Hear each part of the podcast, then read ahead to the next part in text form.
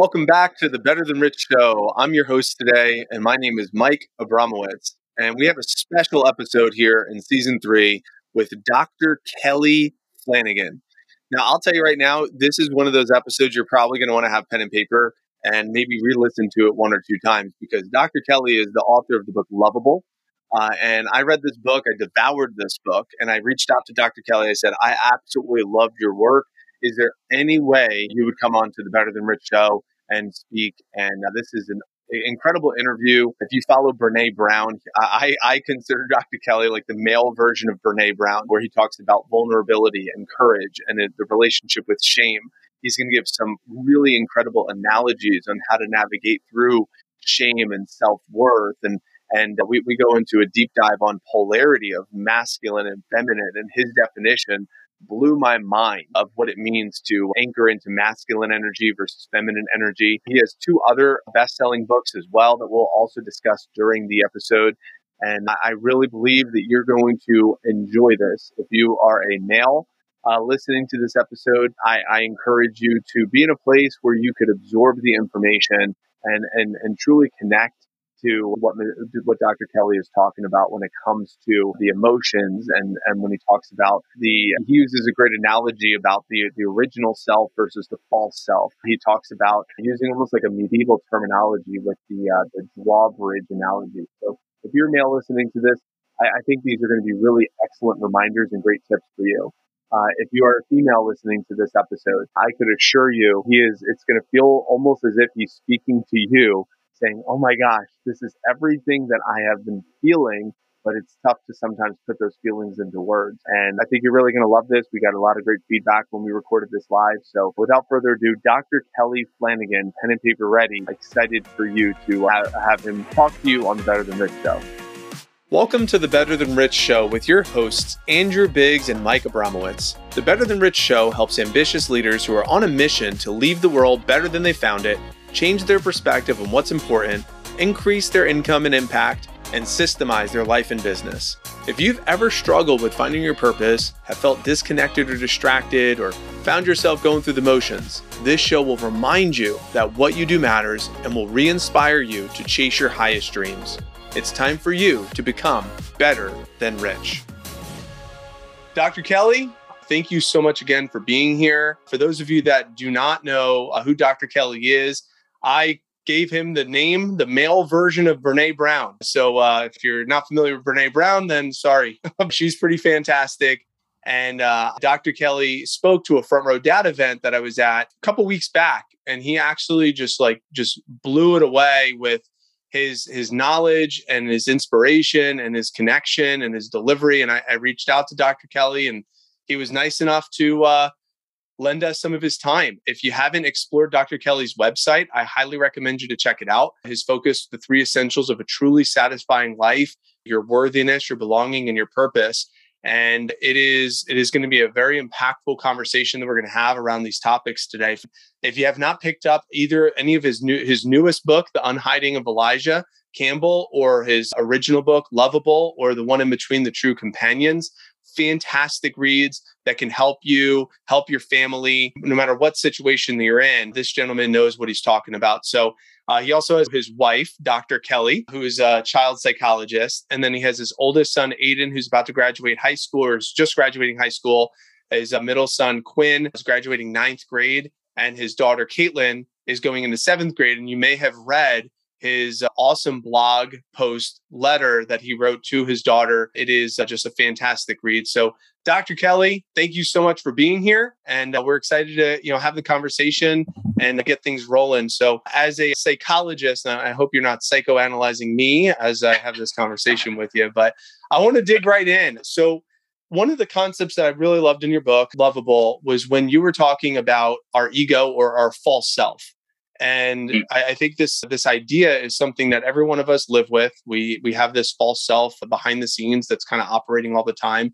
And you did you gave a great analogy about the throne and about the ego cannon and and the wall that the ego is kind of hiding behind. And you even use this really beautiful analogy of the drawbridge. Can you start there with the relationship with the false self, the ego, and just this analogy that you also did such a beautiful job in the book talking about? Yeah, absolutely. Mike, thank you for, first of all, for having me here tonight. And thanks to all of you who are here. It is an evening in the middle of summertime, right before the 4th of July. And it is a sacrifice to be here of your time and energies. And I'm just really, I want to honor that. So thank you for having me here. And Mike, there is a time when I would be, would have been analyzing you. And that's because there was a time when I spent a lot more time in my false self, in my ego. And, and in my ego, I'm Dr. Kelly, who has all the answers and who, you know, can understand everybody else better than they can understand themselves. And what a safe place that is to sort of camp out in for Dr. Kelly. Um, but the truth is, um, more and more, what I'm trying to do is not not live from that safe and protected place. So I can promise you, so far, I've succeeded at that tonight, and I have not, not psychoanalyzed you yet. Um, so, yeah, I think for me, the the fundamental truth about being human that is absolutely changed and transformed the way that I see myself, the way that I grow personally, the way that I help others in my coaching practice through their growth is to recognize that we don't have one self, that we've got two selves. And the hinge between those selves is this experience that we call shame. You called me the male Brene Brown, and I'm I, am honored by that comparison. She's certainly influenced my thinking an awful lot. The idea is that we come into the world with a true self and I even these days I refer to it as the original self. It's the self we arrived in the world with.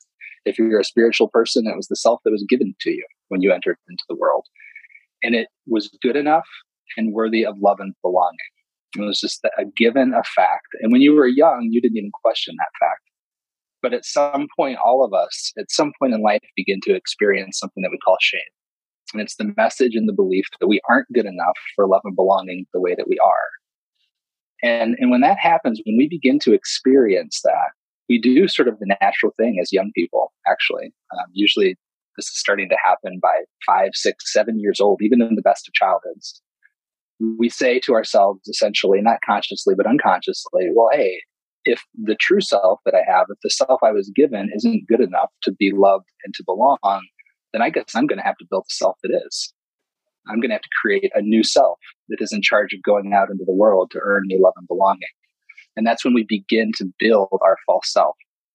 And, you know, as a psychologist and as a coach, I've had to figure out over the years, I mean, true self, false self, like these are sort of murky inner concepts, right? And so metaphors really help to get our hands around and our minds around those concepts. And so the concept that seems to have been most helpful for folks over the years is the concept of the false self or the ego, as it's also called, as a castle. And castles are built to protect their inhabitants, right? And so the, the false self or the ego castle that we start building in childhood is, as I see it, made of three components. And those are walls, cannons, and thrones. So our ego walls, first of all, we I'd say we probably most young people start to build their ego walls around third or fourth grade. And this is the this is the first component of our false self that is sort of designed to hide us away from people, right? We put up our walls, we try to blend in, we hide our uniqueness because we're afraid that our uniqueness is going to get us nailed again. And so we start to try to blend in. I remember when my oldest came home from like third or fourth grade. And I think he had left the house in like mismatched pairs of socks and, you know, clothes that didn't match themselves. And he comes home saying, you know, I, I need to wear this brand to school tomorrow. I'm going to be trying to sit with these kids at the lunchroom tomorrow. I need to play this sport at recess. He's starting to build ego walls, ways of sort of blending in with the crowd so that he doesn't pick up any more punishment, any more messages that he's not good enough. And then for most of us young people, sometime around like, I don't know, probably middle school, which is sort of why middle school is a terrible, horrible experience for most young people. We start to add ego cannons to our ego walls. And these are the more aggressive things we do to keep people at a distance. You know, like the walls weren't working. We still felt ashamed. We still felt not good enough. So now we're going to like, we're going to hurt other people to stop them from hurting us. You know, best offense is a good defense sort of idea. Um, and so we start to build those ego cannons. My wife, by the way, she says that's a very masculine metaphor, and that women's women don't have ego cannons; they have archers. They put on their ego walls, like precision strikes, and uh, and so whether it's ego cannons or ego archers, we do these more aggressive things in that stage of life to sort of keep ourselves safe. And then, if all goes well, And truly, I would imagine everyone here can say that at some point they've added a cannon, or I'm sorry, a throne to the ego castle. And the throne is some place in our life, some situation where we feel like we finally arrived. We have some control, we have some power. We sort of feel like, hey, I've proven I'm good enough. Uh, and so now I don't have to prove it anymore. Everyone should just sort of take that for granted. And the reality is that that, uh, for many of us goes okay for a while, but at some point, the the ego castle, the false self begins to create more suffering than it's preventing. And at that point, we begin to to ask ourselves, what do what do we do with this thing? Uh, what do we do with the ego castle we've created? And Mike, you know, we talked about in, in Loveable, I mentioned every castle has a drawbridge, a point of vulnerability through which the inhabitants of the castle can exit the castle. There it is, there's Loveable. And, and through which we can go out and meet the world more authentically, more nakedly. And so this drawbridge is the point of vulnerability where we begin to step out and show up a little bit more authentically. The castle is always there. The false self is always there. It doesn't mean we tear it down or eradicate it. We can't uncreate what we created in our false self but we begin to have a little bit more flexibility about when we sort of hunker down in it to stay safe and when we show up authentically in the world and take some risks and such a beautiful analogy with this ego castle and I, I, love i love the way you explain it the the curiosity that i'm that i i'd like to bring to you is how does one know whether they're living in that false self or their or their true self like the this original mm. self, the self of worthiness. How do I know if it's the facade or if it's the if it's the mm. truth? Is, is, there like uh, symptoms or is there call signs or something that we we could you know be aware of? Yeah, that's a, such a great question. I love that. I know one of the for me personally, one of the signatures of the true self is that the true self knows it's worthy and its worthiness is not judged in comparison to or relative to anyone else. It knows it's absolutely worthy and it knows everyone else is absolutely worthy as well. So I can tell you how I knew earlier this afternoon in anticipation of this event tonight that my false self was actually at work. And this is how I knew. Last night, I was invited to speak to a, a, small group at a church. I was doing this for a friend from high school. Um, she said, Would you come and speak to our small group at church? And I said, I'd be happy to do it. And I went to the small group at church, and it was a very small group. Only two people showed up. One of them was someone with an intellectual disability who sort of confessed that she had bipolar disorder. Two of her children were in jail. The other woman who was there had complex PTSD. It was a beautiful night. It was a gorgeous night with them, just getting to sit with that, that small group and share some of these ideas. This afternoon, there was a part of me that started to tell me that you all were more important than them, that I should be nervous in front of you all because you're Tony Robbins people, right? You're not right. these two poor, poor ladies off at the church in rural Illinois. And so my false self was somehow starting to make comparisons about judgments about worthiness, right? And so I was able to kind of step back and see that and go, oh, you're feeling a little vulnerable today. Mike's invited you to talk to the Tony Robbins crowd, they're used to really high caliber speakers. And so you're feeling a little bit vulnerable. Maybe a little bit of shame is coming up. Am I going to be good enough? And so my ego's kicking in and starting to make comparisons. And uh, and so it was just a and, and that's the beautiful thing about the ego, right? Is every time you notice it, you're literally in that moment re-inhabiting your true self. Every time you make the observation of your ego talking at work, protecting, defending you, comparing, judging, Every time you make that observation, the only part of you that's present to observe the false self is the true self. And so in that moment of observation tonight, I was sort of returned to myself and to this beautiful, blessed awareness that you all are, you all are totally worthy. And so are those folks. And we're all in the same playing field. So to me, that's like, there's no better indication of, of, of living in that place of, of true self is to know our worthiness, to know the equal worthiness of everyone else, and to be without protection. Yeah, that's beautiful. So I am curious on this because ultimately, this ego cannon, this castle, and everything that you said, we're building this as kids and we're building this armor, we're building these thrones, we're doing mm-hmm. this as mm-hmm. kids. And something that you did in your book is you wrote these beautiful love letters to your mm. kids. And you also mentioned that some adults are the ones yeah. who read those love letters to your kids and the ones that received it the most weren't actually the kids were these grown-ups these you know 30 right. 40 50 60 year old people. Why do you think that is? Why do you think that that the grown-ups are reading this note that you wrote to your kid and are messaging yes. you by the hundreds saying oh i relate fully to that. I needed to see this. I needed to read this letter.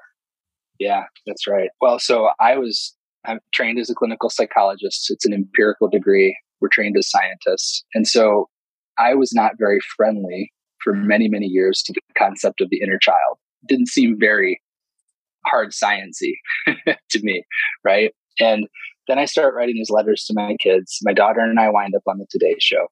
I get paired up with this great literary agent. And, and she says, Hey, you're writing these letters to your kids. They're going viral. Millions of people are reading them. You should probably write a parenting book. And so I go home to my wife and I say, who's the child psychologist in our family, by the way. And I say, Hey, Kathy, my agent thinks I should write a parenting book. And my wife's like, dude, you have no business writing a parenting book. And she's totally right about that. Almost everything I've learned about parenting, I've learned from her. But it got me thinking, to your point, like, okay, I'm getting, yeah, hundreds of letters a day at this point from people saying that they they love these letters. And what are they saying? They're they're not saying I'm going to save these letters for my daughter or I'm going to write a letter like this to my granddaughter. They're saying I needed to hear these words. I needed to be reminded that I'm good enough, that I belong, that I matter, that I'm not alone. And it sort of hits me. We all have a little kid inside of us still that is waiting on a love letter. And that's around that time I became a believer in what some called the inner child. But I also really believe that our inner child is also our true self, right? The youngest version of us is the closest version of us to who we were before we started to pick up shame and to build a false self. So I, these days, I spend, in, in terms of my own inner work, I spend as much time in dialogue with and nurturing and coming alongside the little one inside of me as I do anything.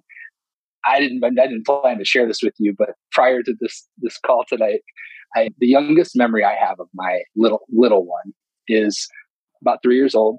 I'm sitting in a playroom and I've got books open all around and they're scattered all over the place. And my dad comes in and he says, you need to put all those books away. It's time for dinner. And I apparently say to him, well, but I'm reading them. I've asked him about this story. I'm reading them and I don't want to put them away. No, I, I want to read them after dinner. He says, nope, you got to put them all away on the shelves before you can come to dinner. So I sit stubbornly in my playroom in the middle of those books and I go to bed with no dinner. Right.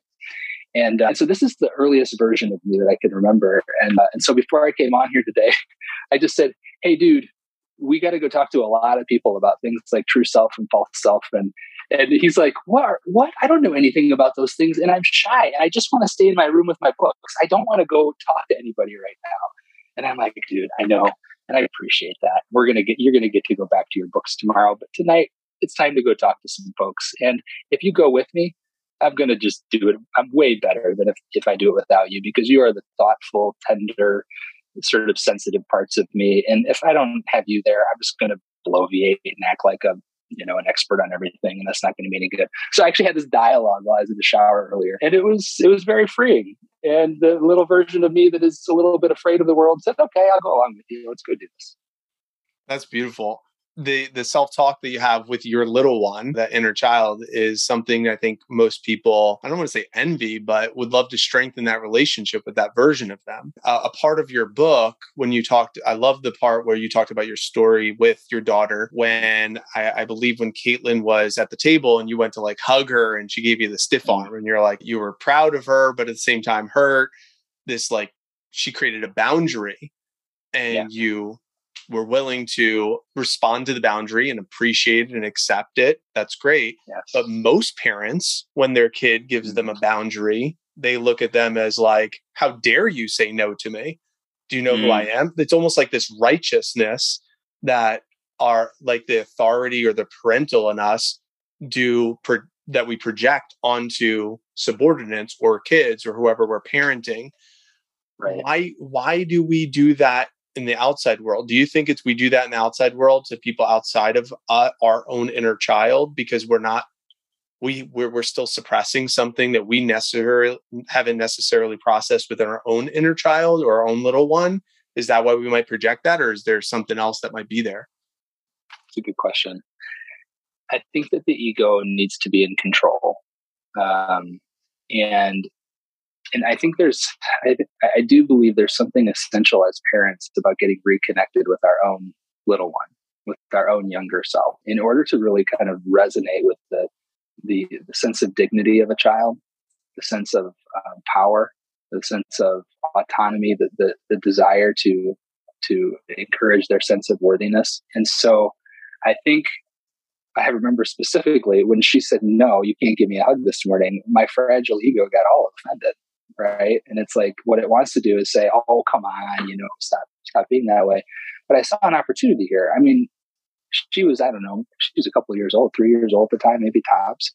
I'm like, 10 years from now, 15 years from now, I want her to know how to stiff arm a guy she doesn't want a hug from, right? That training starts now with her dad, with her dad being able to handle his fragile ego enough to be able to say, hey, yeah, um, if you don't want a hug from a guy right now, you don't have to have a hug, from a guy. And in that story, as I share, it was it was a beautiful moment because I told her that I said, "Oh yeah, if you don't want a hug from bed, you don't have to have one." You could see her sort of wheels turn.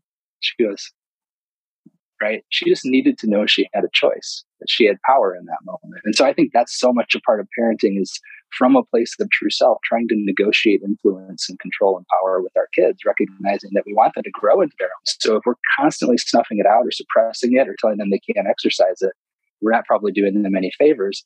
And yet our role as parents is to guide and influence and to, you know, understand that we have more wisdom than them in a lot of ways. And so it's a it's a balancing act to find that that middle ground do you think that that's the same for an intimate relationship or something similar there too where if you have a partner who doesn't mm. feel like you know eggplant donut for the night or you know doesn't feel like you know cooking but you're hungry or vice versa or you, they don't want to go out and they have like this stiff arm as like their yeah. inner little one is yeah. almost like coming out and instead we're like treating mm. them as like a 50 year old or 40 year old person mm where it's really like that inner child that's trying to like speak and instead of speaking to the little one of our partner we're speaking to the you know false self. Like is it is there some potential truth there or you know? I don't know. I think help me help me out with what i'm trying to say. i think it's a i think it's a fantastic question. Um, and i can't think of a situation with an intimate partner with a companion of any kind in which it's not helpful to remember that they have a little one living on in them as well. I just can't think of a situation where it's not helpful to keep that in mind. I give you an example. Um, this was maybe I don't know now a couple months ago. Wife and I are in a situation now where we both have plug-in cars, but we only have one plug in the garage. And so we ran into a situation for the first time ever where I was about to take a long distance trip. She'd unplugged my car and plugged it into hers, and now my car wasn't charged for the trip and I was running late and I needed to get out the door. And the little kid in me was feeling all alone, like, oh, I got to take care of myself completely again, just like I had to when I was a kid and, and all of that. And uh, I got really, I got really frustrated and then I was rushed. And anyway, so I'm pulling out of the driveway. She's coming back from her morning run and we had had a very nice morning up to that point, right? She's coming back from her morning run and I'm running up the hill or I'm driving up the hill and I sort of do this blow by with the window down like, you unplugged my car, it wasn't charged, now I gotta take yours. And I blow by her, right? I look in the rearview mirror and my wife, God bless her, she's standing in the middle of our road, double bird, F you, just screaming it, right? Nice. And my, my first reaction to that, my second reaction to that is sort of there's a joyfulness in that that she was willing to stand up for herself. Now, the next part was really interesting. She then texts me and she says, Hey, when you get home, you need to apologize to your daughter. You really upset her when you were, you know, rustling around in the garage. And I had this thought like, I don't think my daughter even knew what I was doing in the garage. Oh, it's the little girl in her that was really startled and disturbed by what just happened. And so now this is this is the difference. I would have gone home and I would have said to my daughter, which I did, Hey, sweetie, did I upset you this morning? No, I didn't even know what you were doing. And then I would have gone to my wife and argued with her, right? And told her, you're nuts. She wasn't upset. You know, why did you say that? Instead, I'm able to sit there and go, yeah, I mean, she, there was a little girl who was upset by what happened today, but it was the little girl inside my badass Enneagram 8 wife who is tough as nails and isn't probably going to talk too much about her sense of vulnerability. Like that's in there. And so it served me well to be aware of that. And I just can't imagine a situation where it doesn't serve us well to go, every person that I'm in interaction with today has a little one inside of them that is still sort of asking the question, am I good enough? Am I worthy of love and belonging? And at some level, trying to protect against being told that they're not. So I just think it's helpful to keep that in mind. I'm interested in this uh, this topic with the relationships. So I'm going to ask the two questions because one is going to stay on the topic and one is going to segue a little bit away. The first one is under the umbrella of in this relationship. Let's say you're having this this conversation whether as a parent or with a significant other or subordinate of some sort and you do hurt their feelings, you do say something that hurts their mm-hmm. feelings, or your feelings get hurt, is there a way for you to, like, how can someone navigate through this need to be accepted? Like, I don't want to hurt, like, I don't, I, I need to be mm-hmm. accepted by you, but I also want to remain true to my authentic self. Like, I know what I'm doing is, is right or mm. not, you know, not righteous, but I know it's right and I'm doing it for the greater good, but you're pissed at me for doing it for the greater good. And I want to remain true to my authentic self, but I also want you to accept me. And it's like, mm. how can someone navigate remaining true to their authentic self while in turn doing the right thing, which might break the rule of feeling accepted with a lot which a lot of people tie worthiness to acceptance. So that's like question one. And then the question two that I want to kind of go on a tangent on is with the relationship is to maintain polarity because obviously, you know, we, want to create polarity between masculine and feminine. I'd love to hear from you mm. on on your definition on masculine and feminine and how that ties in because with us tony robbins we went to date with destiny there's a whole relationship day yes. on polarity and i'd like to kind of see your your take on some of that so those are those are the yeah. two questions that I just unloaded on you. Hopefully that you you know. Yeah. Well, if I get lost in the first part, you'll have to remind me what the second part is. Maybe. Yeah, but, sounds um, great. So, I I don't I can't remember if I told this anecdote in um in Loveable, but it was shared with me at a at a public event by a philosopher theologian Peter Rollins, and I sort of took it and used it for my own purposes here. The the, the joke is this guy goes to a psychoanalyst and he says, Hey, doc, I think I'm chicken feet on the ground and it's a terrifying way to live. Can you help me with that? The psychoanalyst says, Yeah, let's get to work. So he sees them every day like a psychoanalyst, you know, five times a week for several years.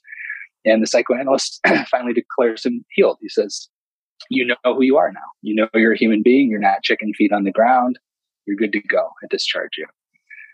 So the guy calls the, the doctor about a week later and says, Doc, Doc, I need to come back in and to see you right away. Uh, and the doctor says, What's wrong? He says, Well, I have new neighbors who moved in next door and they've got chickens. And the doctor says, Well, what's the problem? You know you're not chicken feet on the ground. And the guy says, I know I'm not chicken feet on the ground, but do the chickens know? And the, the way I appropriate the story is to say a lot of us are walking around aware of our worthiness, but the question is, do the chickens know? Right? And so that's absolutely the tension a lot of us are living in is I'm true to myself. I'm residing in my sense of worthiness, but that's not going to be received well by a lot of the people around me. They might still peck at me in various ways. And that can, that that can still be painful.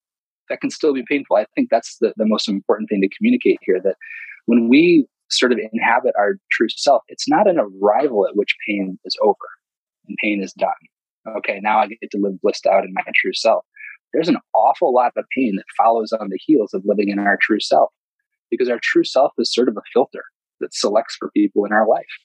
And when we inhabit our true self, a lot of people who are sort of depending upon us, you know, existing behind those walls, people pleasing, you know, chameleoning, and all of that, they're not going to be thrilled with that. So just an encouragement that, that those two things aren't mutually exclusive, that arriving in our true self and expressing it in the world sometimes sort of engenders a backlash, and that's okay. The goal is to remember that we're not chicken feet on the ground, that we can continue to, to live from that true self and trust that we're good enough anyways.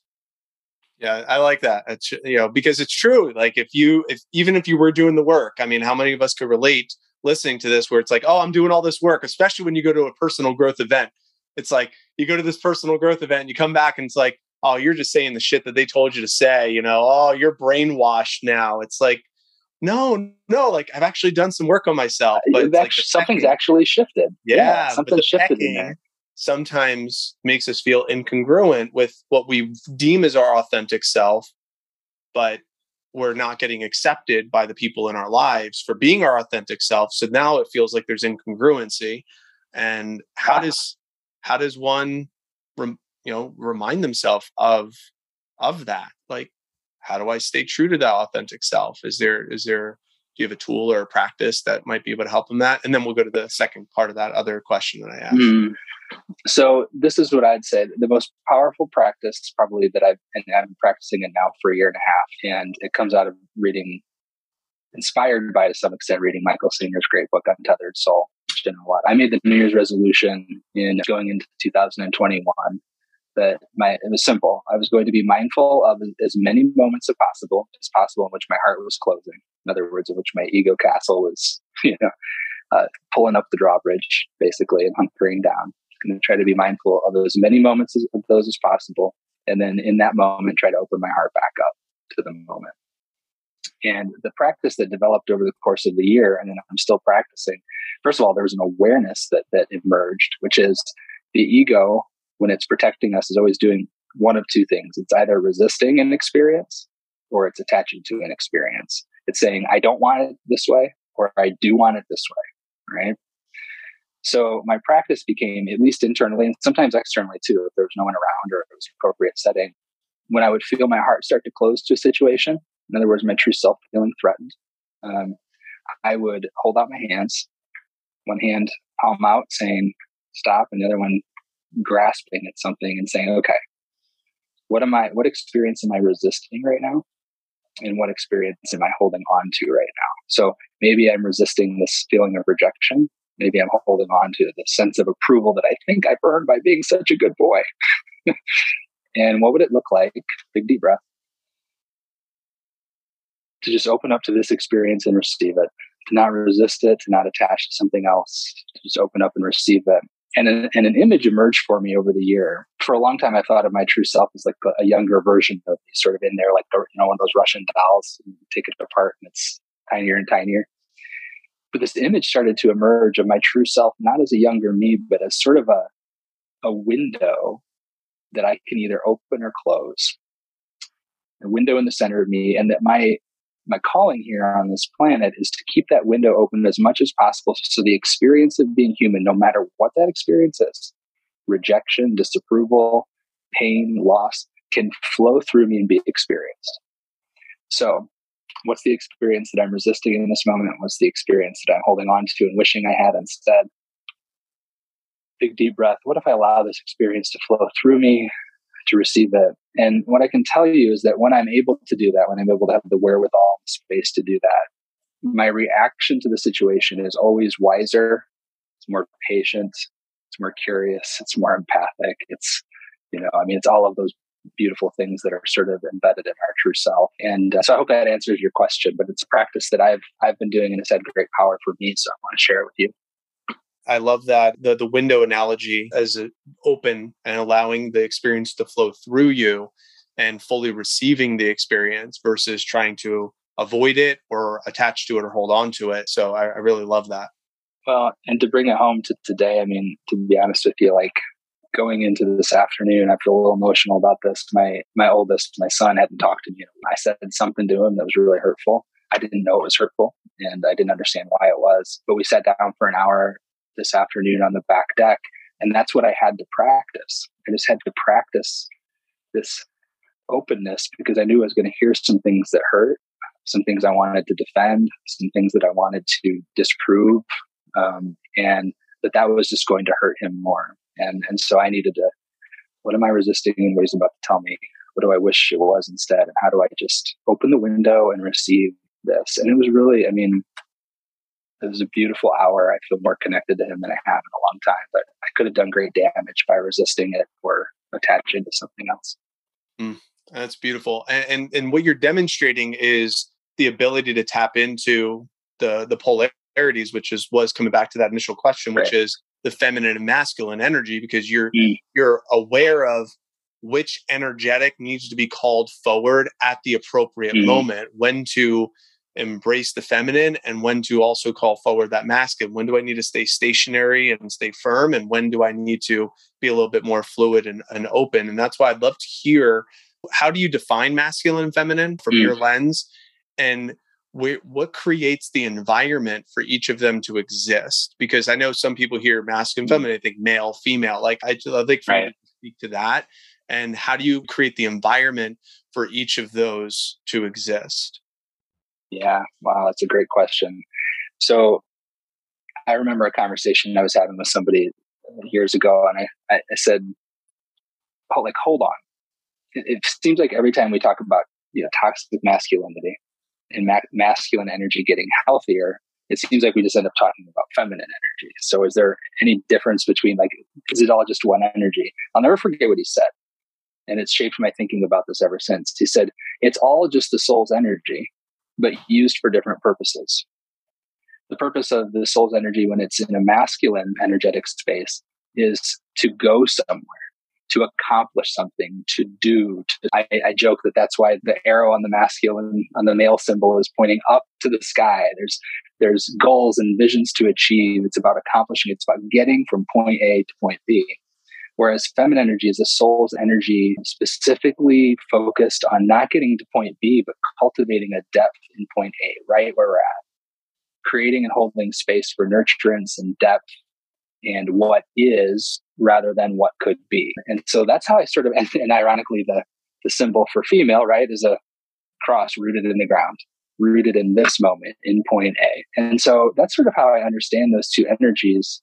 And I think I I would love to have a conversation about. I don't think I have all the. I, I don't even pretend to think I have the answers on this.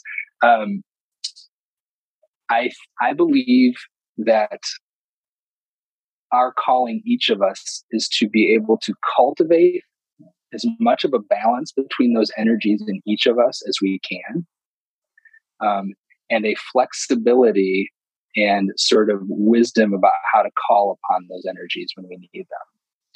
So I think I think polarities, as you describe them, polarities attract the opposite, right? So if we have cultivated primarily our masculine energy, we will attract someone who's primarily cultivated their feminine energy. And again, we're departed from gender ideas here. We're just talking strictly about the energies.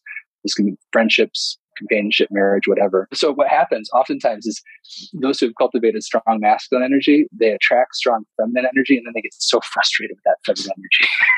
it's like, come on, I want to have a visioning conversation. I want to, you know, review our goals for the coming year and talk about how we're going to execute on them. And the person with the feminine energy is like, oh my gosh, could we not have an agenda for one moment and just be? Right. And and then vice versa, of course. And so what I what I believe is that if we can cultivate a fairly healthy balance of masculine and feminine energy in ourselves, we will also attract people who have a relatively healthy balance of masculine and feminine energy. And then we can sort of work with and honor the other person's energy. We can trade off kind of the sharing of those energies. When do you need to lead with the masculine? I can lead with the feminine. When do we both need to be in a more feminine space? It's interesting you said, you know, this is coming right on the heels of me sharing about my son because in hindsight, the morning that I said it, two Monday mornings ago, I was in an exceedingly masculine energy, like way out of whack. And I approached him with that when what he was needing was some feminine energy. So what I needed to provide him today was that. And now that you said, like, now that we're talking about it, I realized at the very end of our conversation, I said, Can I offer a suggestion? Which was me saying, Can I, are you ready for me to offer a little bit of masculine energy here? How I think you might be able to get from point A to point B. And at that point, he was like, yeah, like there'd been enough safety and space to to sort of feel like that was okay. Um, so yeah, I, for me, it's that cultivation of balance and the attraction of balance and the ability to fluidly work amongst companions with both of those energies and understand them both and offer both. It's uh, I love that explanation of the the masculine is going towards from you know, towards the point B where the feminine is staying like let's let's really get more depth in point A I have a curiosity is my, my curiosity is is if someone's immature in their masculine, there's almost like that destructive or the toxic masculine, sure. or there's that destructive or toxic feminine. Is there conflict resolution or conflict strategy that you can maybe bring to the surface? Because obviously, if someone is mm. immature in that style and they're really on the opposite end of the spectrum, they're really it sometimes is hard to meet them where they're at. And mm then mm-hmm. we don't want to get triggered to where they bring right. us on this emotional journey with them, but we also don't want to retreat where we completely right. fall prey. So, is there a conflict resolution that you find works well if someone is in the toxic or the immature of either of those? Mm, that's a really good question. I believe most great conflict resolution happens within us, not between us. It's really great when both people are taking responsibility for that, right? So if you're in an interaction where, so if a person's imbalanced masculine energy was causing a lot of problems, um, causing a lot of damage, and they were willing to take responsibility for addressing that that imbalance and that toxicity, that would be great. Um, I don't know that you see a lot of success in convincing or coercing somebody who's in that space to take responsibility for their own and kind of work with you on that. Um, and so I think in that situation, it's a matter of asking ourselves, how do we want to show up to that? What does it look like to give a stiff arm if we need to? What does it look like to hold space? Like for me in a helper role, if someone's showing up, for instance, like if I'm coaching someone, I believe my, I believe, by the way, my I think it's simple for me as a coach. My personal responsibility is to stay in a healthy balance of masculine and feminine energy. That the coaching in the growth space is accelerated by creating space to hold what is and accept what is, and also imagine and strive for what's possible, and still holding that healthy balance. So if someone's coming into that space with me and they are, you know, they're on hyperdrive. They they want to get from point A to point B in, in two in two days, and they think everybody's a failure who doesn't and you know anybody who gets in their way is a problem. I'm probably going to go way feminine energy on that um, in order to create space to explore what's underneath that. Like i just want to understand what it's like if we don't get there in the next two meetings. I want to understand where did the idea come from that things have to go so fast you know? What's it going to be like? Can i can we still be in relationship if if i don't go at that speed with you I'm going to just want to cr- get curious and, and really hold space for that energy and to do so in the healthiest way possible without fear and without a sense that I need to change or protect, but just sort of show up to that energy as authentically as I can, that feminine capacity to hold. Yeah, I, I love what you said. Is just is is cure be cure as curious as you possibly can in order to understand where they are in that moment. Yes. So you so if they're on the extreme feminine or the extreme masculine, you would err more towards this curiosity and understanding or and someone someone said something to me recently i wish i could attribute it that extreme masculine energy is afraid of feminine energy it's afraid it believes that oh my gosh if you slow down if you just create space you'll get bogged down in depression right if you feel a little bit of sadness, it's going to deepen into something that's intractable. It's terrified that holding space is going to devolve into failure, uh, stagnation, depression, and these sorts of things. And so by holding that that feminine space in a healthy way, you actually give that masculine energy and experience of feminine energy that is healthy, that it doesn't feel doesn't feel stagnant and unhealthy, but feels like moving forward anyways. And at the end of it, you might say, "Hey, uh, did we really get anywhere today, so to speak? No. Do you feel do you feel better? Do you feel like something shifted here? Yeah, yeah, yeah. And that's because not all not all shifts and not all growth involve a point A to point B uh, experience. Some involve a deepening of point A. And, and so to get to learn that experientially can be really powerful. But ultimately, it's not totally up to you that they receive that experience. And that's something that we have to be willing to accept as well. That's a great response. It's a beautiful response, Dr. Kelly. I appreciate that. Before we head for the exits, I got a couple other questions. Is that okay? Yeah, yeah, that's great. So, so I really appreciate you you sharing such awesome wisdom with us, and this is a masterclass in really just emotional intelligence. This is what you're giving us right now, and, and self awareness, and how we can become just more of our authentic self that we're we're here to be. So thank you for this. And I, I know one of the things I I talk about, and I, I love your take on, is just the influence of everything that's around us, specifically social media, the influence of ads, everything, all the information that's coming mm. to us. You know, right now the media is, you know, has a certain agendas that they're pushing, and then big, big business has their certain agendas that they're pushing.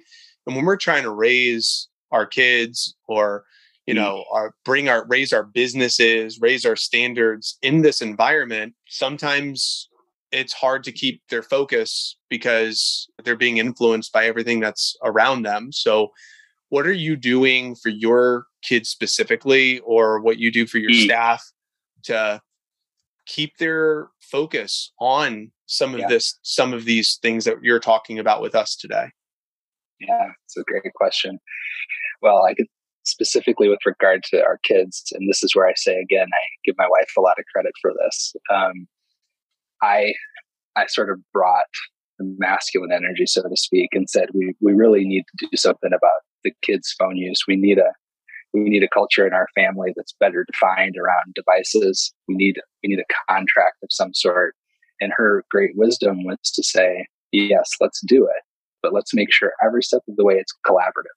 Every step of the way it's collaborative with the kids so that they feel like co-equals in, in developing it. Because if they feel like it's forced upon them, the chances that they actually follow through with it are are pretty slim.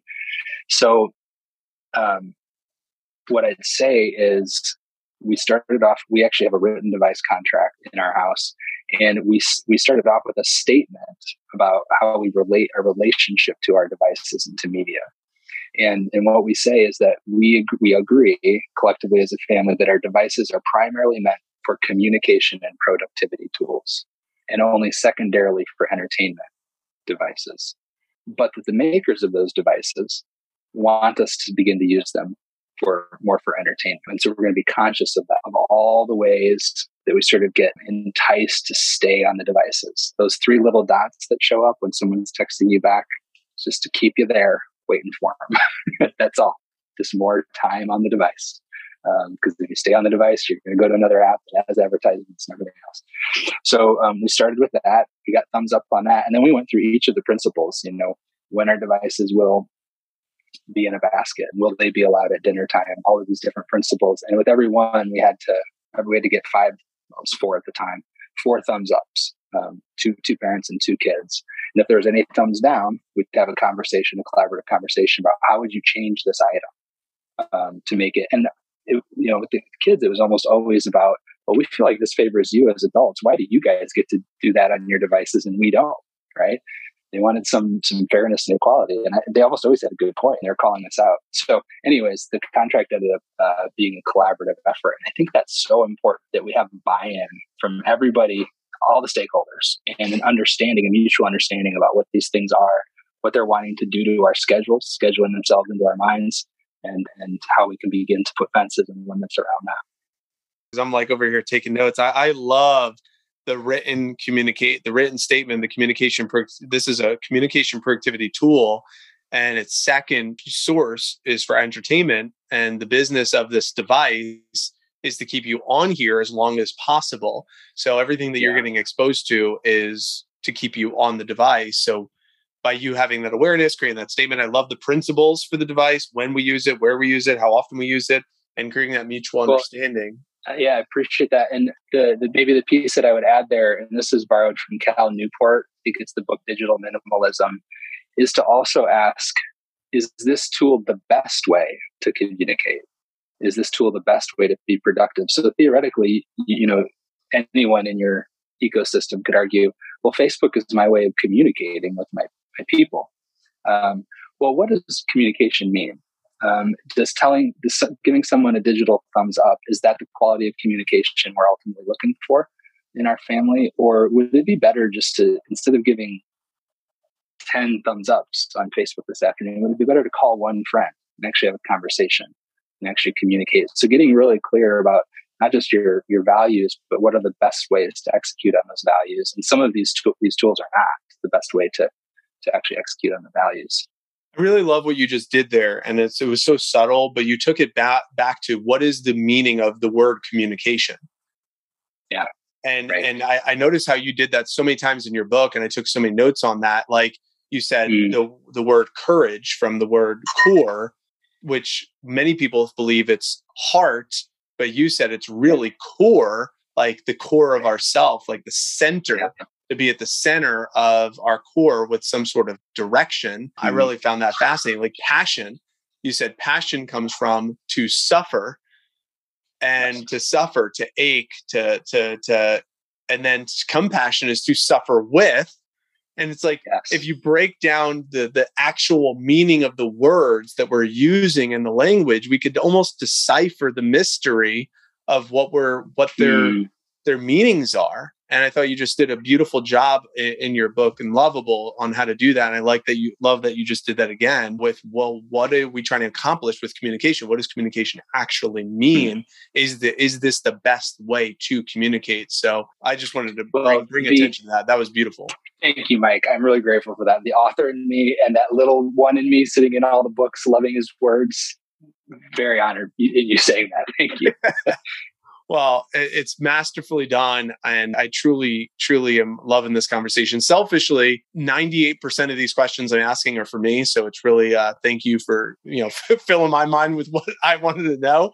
And then the other maybe one or two questions are, are there for everybody else who happens to be listening to this recording. And so we probably have time for maybe one more question before we head for the exits. And I'll see if there's anything in the chat. So, mm. Matt asked a great question. So um, yeah, Matt, do, row dad, fellow front row dad, Matt. You're right on. So how do we help our kids as they grow up and move through the stages of castle building to stay within their original self? And uh, yeah. that, that is a really beautiful question. And we also have a second question. Scott posed, "What are the tools to overcome shame?" So if you want to tackle those yeah. last two, and then we'll we'll head yeah. for the exits. I appreciate it, Doctor Kelly. those two tiny questions. Okay, yeah, let's yeah, small questions. Um, yeah, I mean, Matt asked such an important question, and I think one of the things that we need to remember is that actually building that ego castle is a part of normal, healthy development. That while eventually the ego begins to outlast its usefulness and starts to cause more suffering than it's preventing, at first it's actually quite a bit and it's a normal part of development. So when we see our kids doing it, we don't want to discourage the creation of their ego because ironically what we'll be doing we'll be shaming them for building an ego. And now they're building an ego because they're ashamed. So now we're giving them more reason for ego if we're shaming them for building it. And so what we really want to do and i appreciate the question matt because um, you tie it back into that original self? And the hope is that what we can do is we can continue to be and maintain our role as mirrors of our kids' original self, their true self. We're the only ones who have been there from the beginning. We're the only ones who remember them all along. And we continue to reflect that back to them and mirror that back to them so that one day, when they realize this ego that I've built isn't serving me anymore, the journey back to their true self won't be so obscure. It won't be so hard to remember who they are. We will have kept that image of them alive. And so my encouragement, Matt, to every parent is um, it's it's hard as a parent to watch your kids start to build that false self and become somebody other than who you've you know love them to be. Try to love the process of building the ego as well, and stay focused on reflecting back to them who they are underneath that, the lovable thing that they've always been, so that you keep that alive for them when they're ready to return to it. Would be my first my, my thought. Um, and I, that's a whole hour we could we could talk yeah, about that. That's a, a I love more. I love that. I just want to make sure I echo the the mirror of their true self, and because you've raised them in the case of the parent, you know what that authentic self is, assuming you raised them and you you know you've been a part of their life. So being a mirror of that, I never heard that before. I love that. So that's it. Well, and and my kids, they've my oldest at least has read Loveable. I don't think my second has gotten through it, but my oldest, and so I'll say to him like, "Hey, dude." Enough cannons for today. like, let's just name it. This is what's happening. Yeah, it's a little too much. I'm sort of done for today, and uh, I love, I love you, and I love what's what's behind those cannons. But I, I just I can't really take any more today. So mm-hmm. it's sort of acknowledging and working with it and playing with it is is important. Yeah, that's that's beautiful because too many too many parents are probably going to use you know shame or guilt or something to kind of prove a point or you know project some sort of insecurity on them or maybe even just use like name calling like you little jerk off you know whatever you know well, call them a yeah. name you know it's yeah egos egos are triggers for other egos so recognize as your kids get to that ego building stage they're going to start triggering yours right and now i mean the spiritual spiritual work of, of releasing your own ego is in full force when you're raising adolescents and young adults for sure. And that's, that's a great final question, which are you got it. What are, your favorite? What, what, are your favorite tools that we could use to help navigate or overcome uh, shame? Yeah. So number one, first most important thing is until we begin to recognize shame for what it is, it doesn't feel like it's shame. It just feels like it's the truth about who we are. It's just constantly narrating our lives. And so it's really important to create some some separation from it identity wise. So we begin just by listening to it. Just listen to that voice of shame constantly going. Mine still goes, Kelly, you're not interesting enough. Everybody's going to get bored and forget about you. And, you know, you're going to be end up alone. I mean, it's, it's constant, right? And so beginning to listen for that voice and begin to experience it as something that is not you, but is your shame droning on and on inside of you. Now you've created a little bit of separation right? There's a little bit of separation from it. And then at that point, you can do two things. Um, number one, you're going to you're going to invite it to sort of quiet down a little bit. All right, I get it. You're saying the same thing. You listen long enough, it actually can become a little boring. So it helps it to quiet down a little bit. But then you do two things. Number one, shame is essentially experientially, it's the urge to hide. It's the sense that I'm broken, I'm bad, and I need to hide what I am. So every time you share your shame with somebody, you tell somebody who's relatively understanding, hey, I'm ashamed of this, your shame loses its power. It's the urge to hide, and it's also fueled by hiding. And so as soon as we name it and expose it and say it in a relatively safe space, it's robbed of that fuel.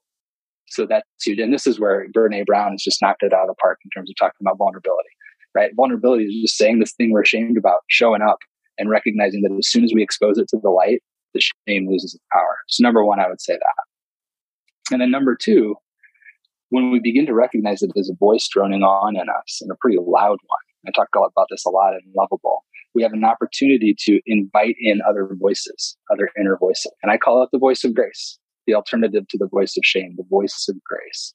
And I got to tell you, I am always, when I hear the voice of grace, I am always blown away. It comes out of left field is a thought in me that I can't imagine having come from myself. Um, and uh, it's always a, a, lovely antidote to what my shame is telling me. And so I encourage folks differentiate from the voice of shame, allow it to quiet down, start to listen for a different voice. I got an email here recently from someone who said, I read Loveable almost five years ago. I've been listening for the voice of grace and I just heard it for the first time. I heard it and now I can't unhear it right? So it's that process of listening for a better voice within, in addition to just naming that shame to somebody, robbing it of its power. I, I, love that, and you talk about it in the book. Like you have your best friend. Shame, shame was the best friend. I didn't know where you were going with right. it. You, you did such a methodical way, and then you you said I'm going to break off the relationship, and you said you you if I, you could correct me if I'm wrong. You wrote the book, but it's through forgiveness but not reconciliation. And you kind of right. did an example there of like we're not going to reconcile this relationship because it's only one-sided. I'm just going to forgive you because it's all i can control. It's not really a conversation. It was really beautiful the way you explained that in the book. Yeah i don't know that i don't know that like a lot of resistance to shame helps. It's just resistance is more the ego's way of trying to deal with shame. And so forgiveness of that shame voice, right? Forgiveness of those who helped to create it, of the world. And, but simply saying, we're, just not going to, we're not going to be best buddies anymore. I'm not going to let you sort of get away with telling me those things about myself anymore. But uh, other than that, you know, I don't think we need to resist it too much. We actually just need to be gentle with it. Wow.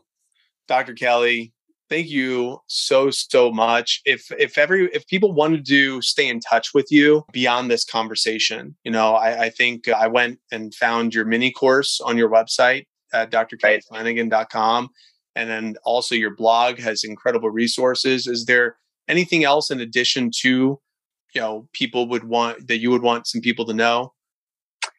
Yeah i mean the website is a great place to go to right now. You'll see in that main header area that that opportunity to get free access to the Loveable mini course. That'll get you on my email list. Uh, about once a month, I send out an email saying, "Hey, this is the new blog post I've written." I think we're at about 400 plus blog posts at this point, so there's all sorts of great free reading material there. I've been told I should quit blogging because blogging is dead, but it's not dead in me. I love it.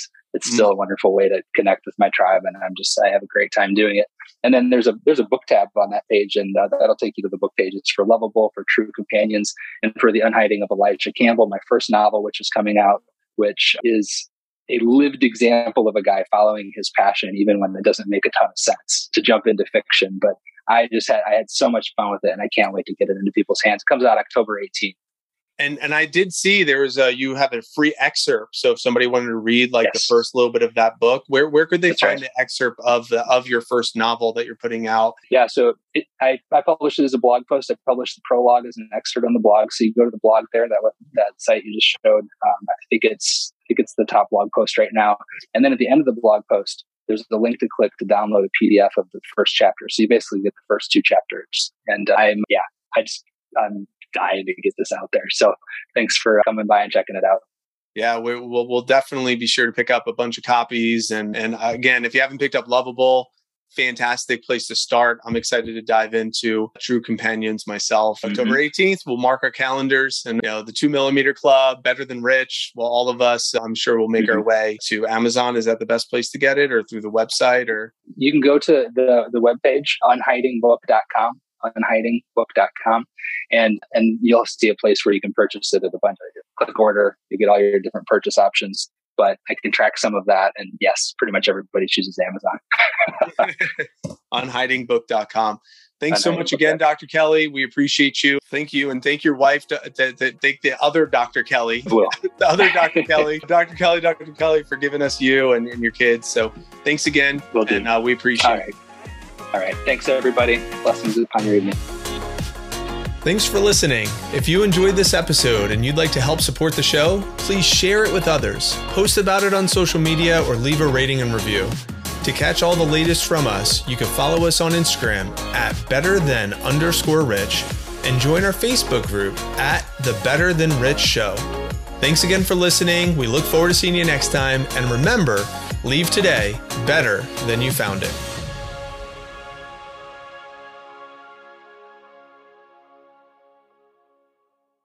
Do you want to win back 13 to 37 hours of your week every single week? If you do, uh, please join us. We are going to be teaching the foolproof method to identifying the bottleneck in your business and teaching you how to resolve it. We're going to teach you all about our three epiphanies around systems. Mike, where can people learn more and tell them about the, the program? Well, you're going to want to go to automate, delegate, systemize.com and you will learn our three epiphanies, which is automation sequencing, how to delegate and use a virtual assistant, and how to step back as a CEO using strategic retreat. So again, go to automate, delegate, systemize.com. That's automate, delegate, systemize.com and get more information now.